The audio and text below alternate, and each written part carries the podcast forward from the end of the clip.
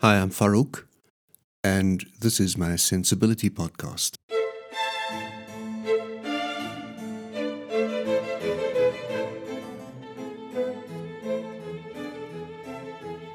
In the six months since my last episode, the podcasting landscape continues to evolve and is edging toward a subscription based model. For now, I've decided to keep this cast free of adverts and any costs. It continues to be driven by questions I get asked and problems encountered by some of my clients. As we wade through the pandemic era, I can't help but feel that COVID 19 has exposed so many inefficiencies in our society, injustices of the past that we keep kicking down the road. It's raised questions about how we work or commute, where we live, and who we serve and that there's no longer any hope of returning to what we once called normal. So the gloves are off. There are no sacred cows, and whilst many of us resist the urge to hit the reset button and take a fresh look at things from all angles, we really have no choice. And I think this is best done sooner rather than later. More computers have been sold in the last 12 months than have been in the last five years and this has resulted in a global chip shortage with so many new home offices starting up and many of us forced to embrace new technologies and do things in new ways that were previously unthought of. Today I'd like to chat about social media. And whilst the topic has come up in previous episodes, I've not unpacked any of the platforms in any detail, and I still see an incredible amount of waste online. I silently wished the selfie era would end. Gosh, why some people would take a picture of themselves and show it to the world is still something I don't get. One need only look into a mirror to satisfy vanity. And the smartphone was meant for greater things. So let's start there. Most people today have a phone that connects to the web. A great device for making calls and sending messages, which is what most of us use it for, and its power is multiplied when we install apps that allow us to do almost anything, from forecasting the weather to translating languages, finding our way around, connecting with others and staying in touch, shopping, and of course, accessing information and sharing it with others.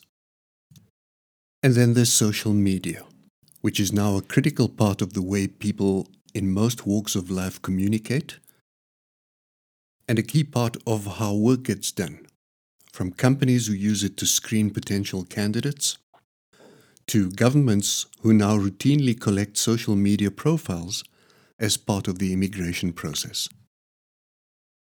At the heart of the matter, social media allows us to do at least four important things. Firstly, to discover new ideas and trends, to connect with existing and new audiences in deeper ways, Thirdly, to bring attention and traffic to our work.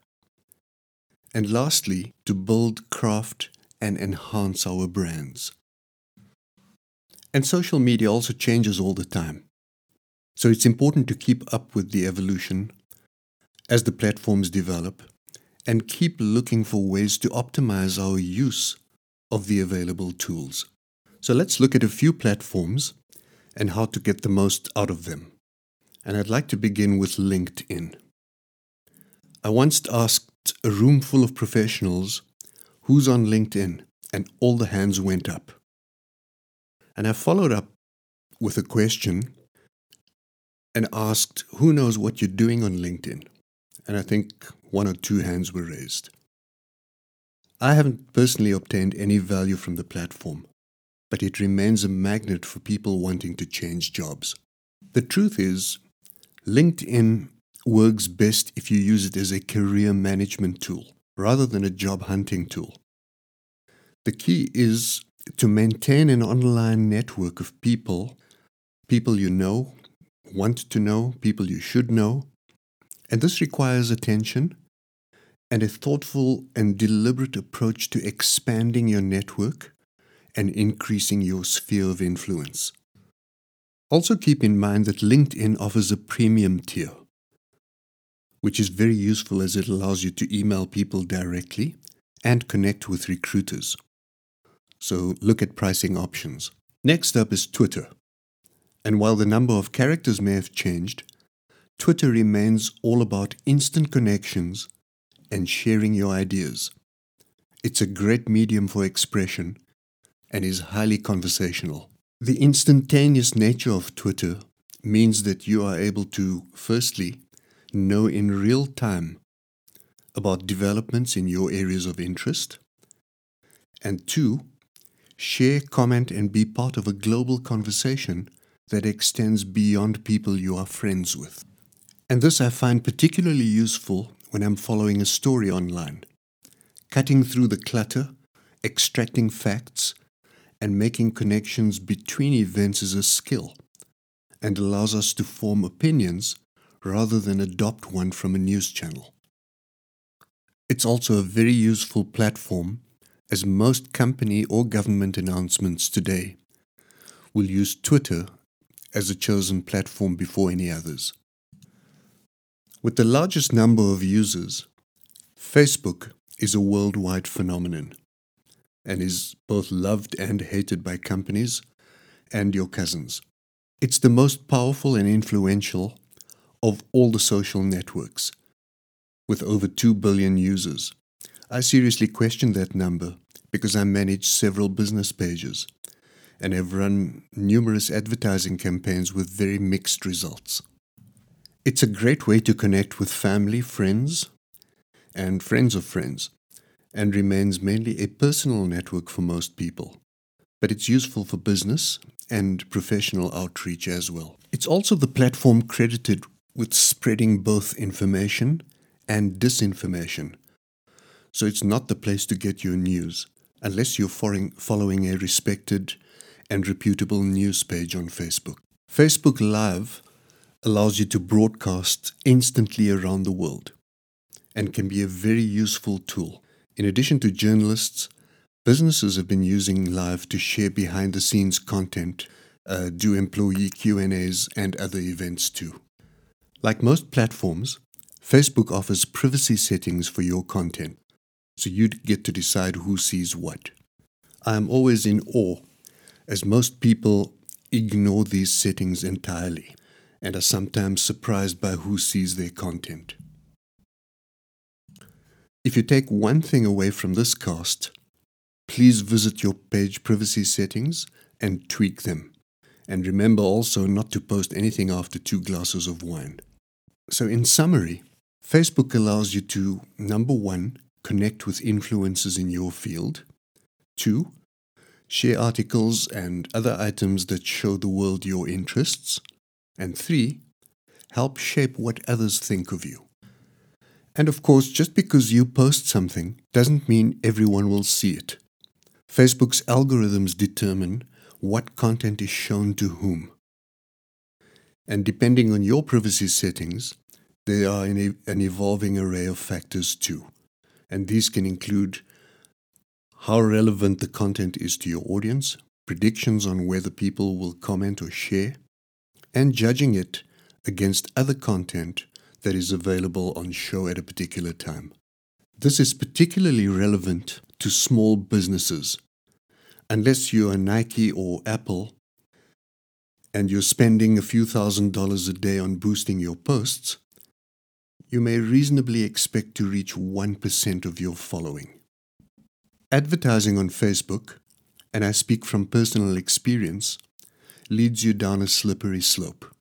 And as soon as you stop spending money, the algorithms are quick to pick this up too, and none of your future posts are shown to anyone. So, building a marketing strategy around social media pages exclusively is an ineffective way to reach your audience. One of the shortcomings of Facebook business pages is that you're unable to engage with members of the public who follow your page unless they engage with you first. And this presents a number of challenges should you wish to reach an audience with any regularity. An email newsletter would be a much more effective option. Our next platform, also owned by Facebook, is Instagram. And it's built around images, videos, and captions, and has recently grown to just over a billion users worldwide. It's increasingly a part of the business world. And if you or your business are visually driven, Instagram should be a part of your marketing mix. Any company aimed at consumers, including travel, leisure, real estate, health and beauty, fashion, will do well on Instagram. And remember that great pictures are easily shared. One of Instagram's useful features is the ability to hashtag or associate your post with a number of categories. I think you're allowed up to 30. And this makes it easy to be returned in search results or to gain exposure as people often browse a hashtag. And when tagging, remember not to tag contacts or companies unless your post is very relevant to them. Um, this equates to cyber squatting. And when tagging to a location, remember not to use your residential or business address for security reasons. Features like Instagram stories, which allow you to tell, well, a story using multiple photos or videos, are ways to use Instagram in a business environment. These stories last for 24 hours, which means the time frame should be something you consider when you post. Most of the time, you're better off creating visuals and graphics that can be used on multiple platforms and you increase their shelf life. I found that stories reach more viewers than an ordinary post, as they, appear, as they appear at the very top of the screen and allow users to quickly browse through them without visiting an account. And much of what you see on Instagram is produced with professional help. And your ability to replicate their scale and success is unlikely if you're working on your own. So seek the help of, of a professional who understands aspect ratios, when to post, how to engage, and generally understands how to interpret the analytics that the platform provides. These general guidelines will help you get more out of your social media platforms. There are many others with more niche audiences, and like all things, they constantly evolve. Some platforms favor business, others are more popular with celebrities or members of our youth. And I'd like to end the cast with one that's experiencing incredible growth at the moment. I refer, of course, to TikTok, which has been the most downloaded app for a while now with its entertainment appeal, its fast pace, its informative, educational, and just very cool all around, and attracts many characters who are drawn into the challenges. TikTok allows users to express themselves in a variety of ways. TikTok for Business is where you can unleash your brand's creative side. It's an immersive world where there's an audience for every voice. And no matter how big or small your business, no matter what you're making or selling, it's a great place to discover and also be discovered. And finally, a word of caution. Keeping up with the various platforms and coming up with multiple things to post to a regular sh- schedule can be exhausting. Sometimes taking time out to analyze what others are doing, what your competitors are doing, can be a refreshing way to re-evaluate what types of posts are most suitable for your business. And I'd like to conclude by saying don't feel you need to be on every platform. Choose the ones that make sense to you, your subject areas, and your schedule.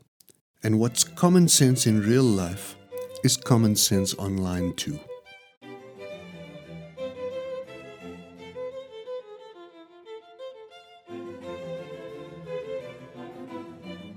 I hope you found some of this useful. And if there's anything else you'd like me to cover or expand on, please drop me a note. My email address is in the show notes. And until next time, take care of yourself, and if you can, someone else too.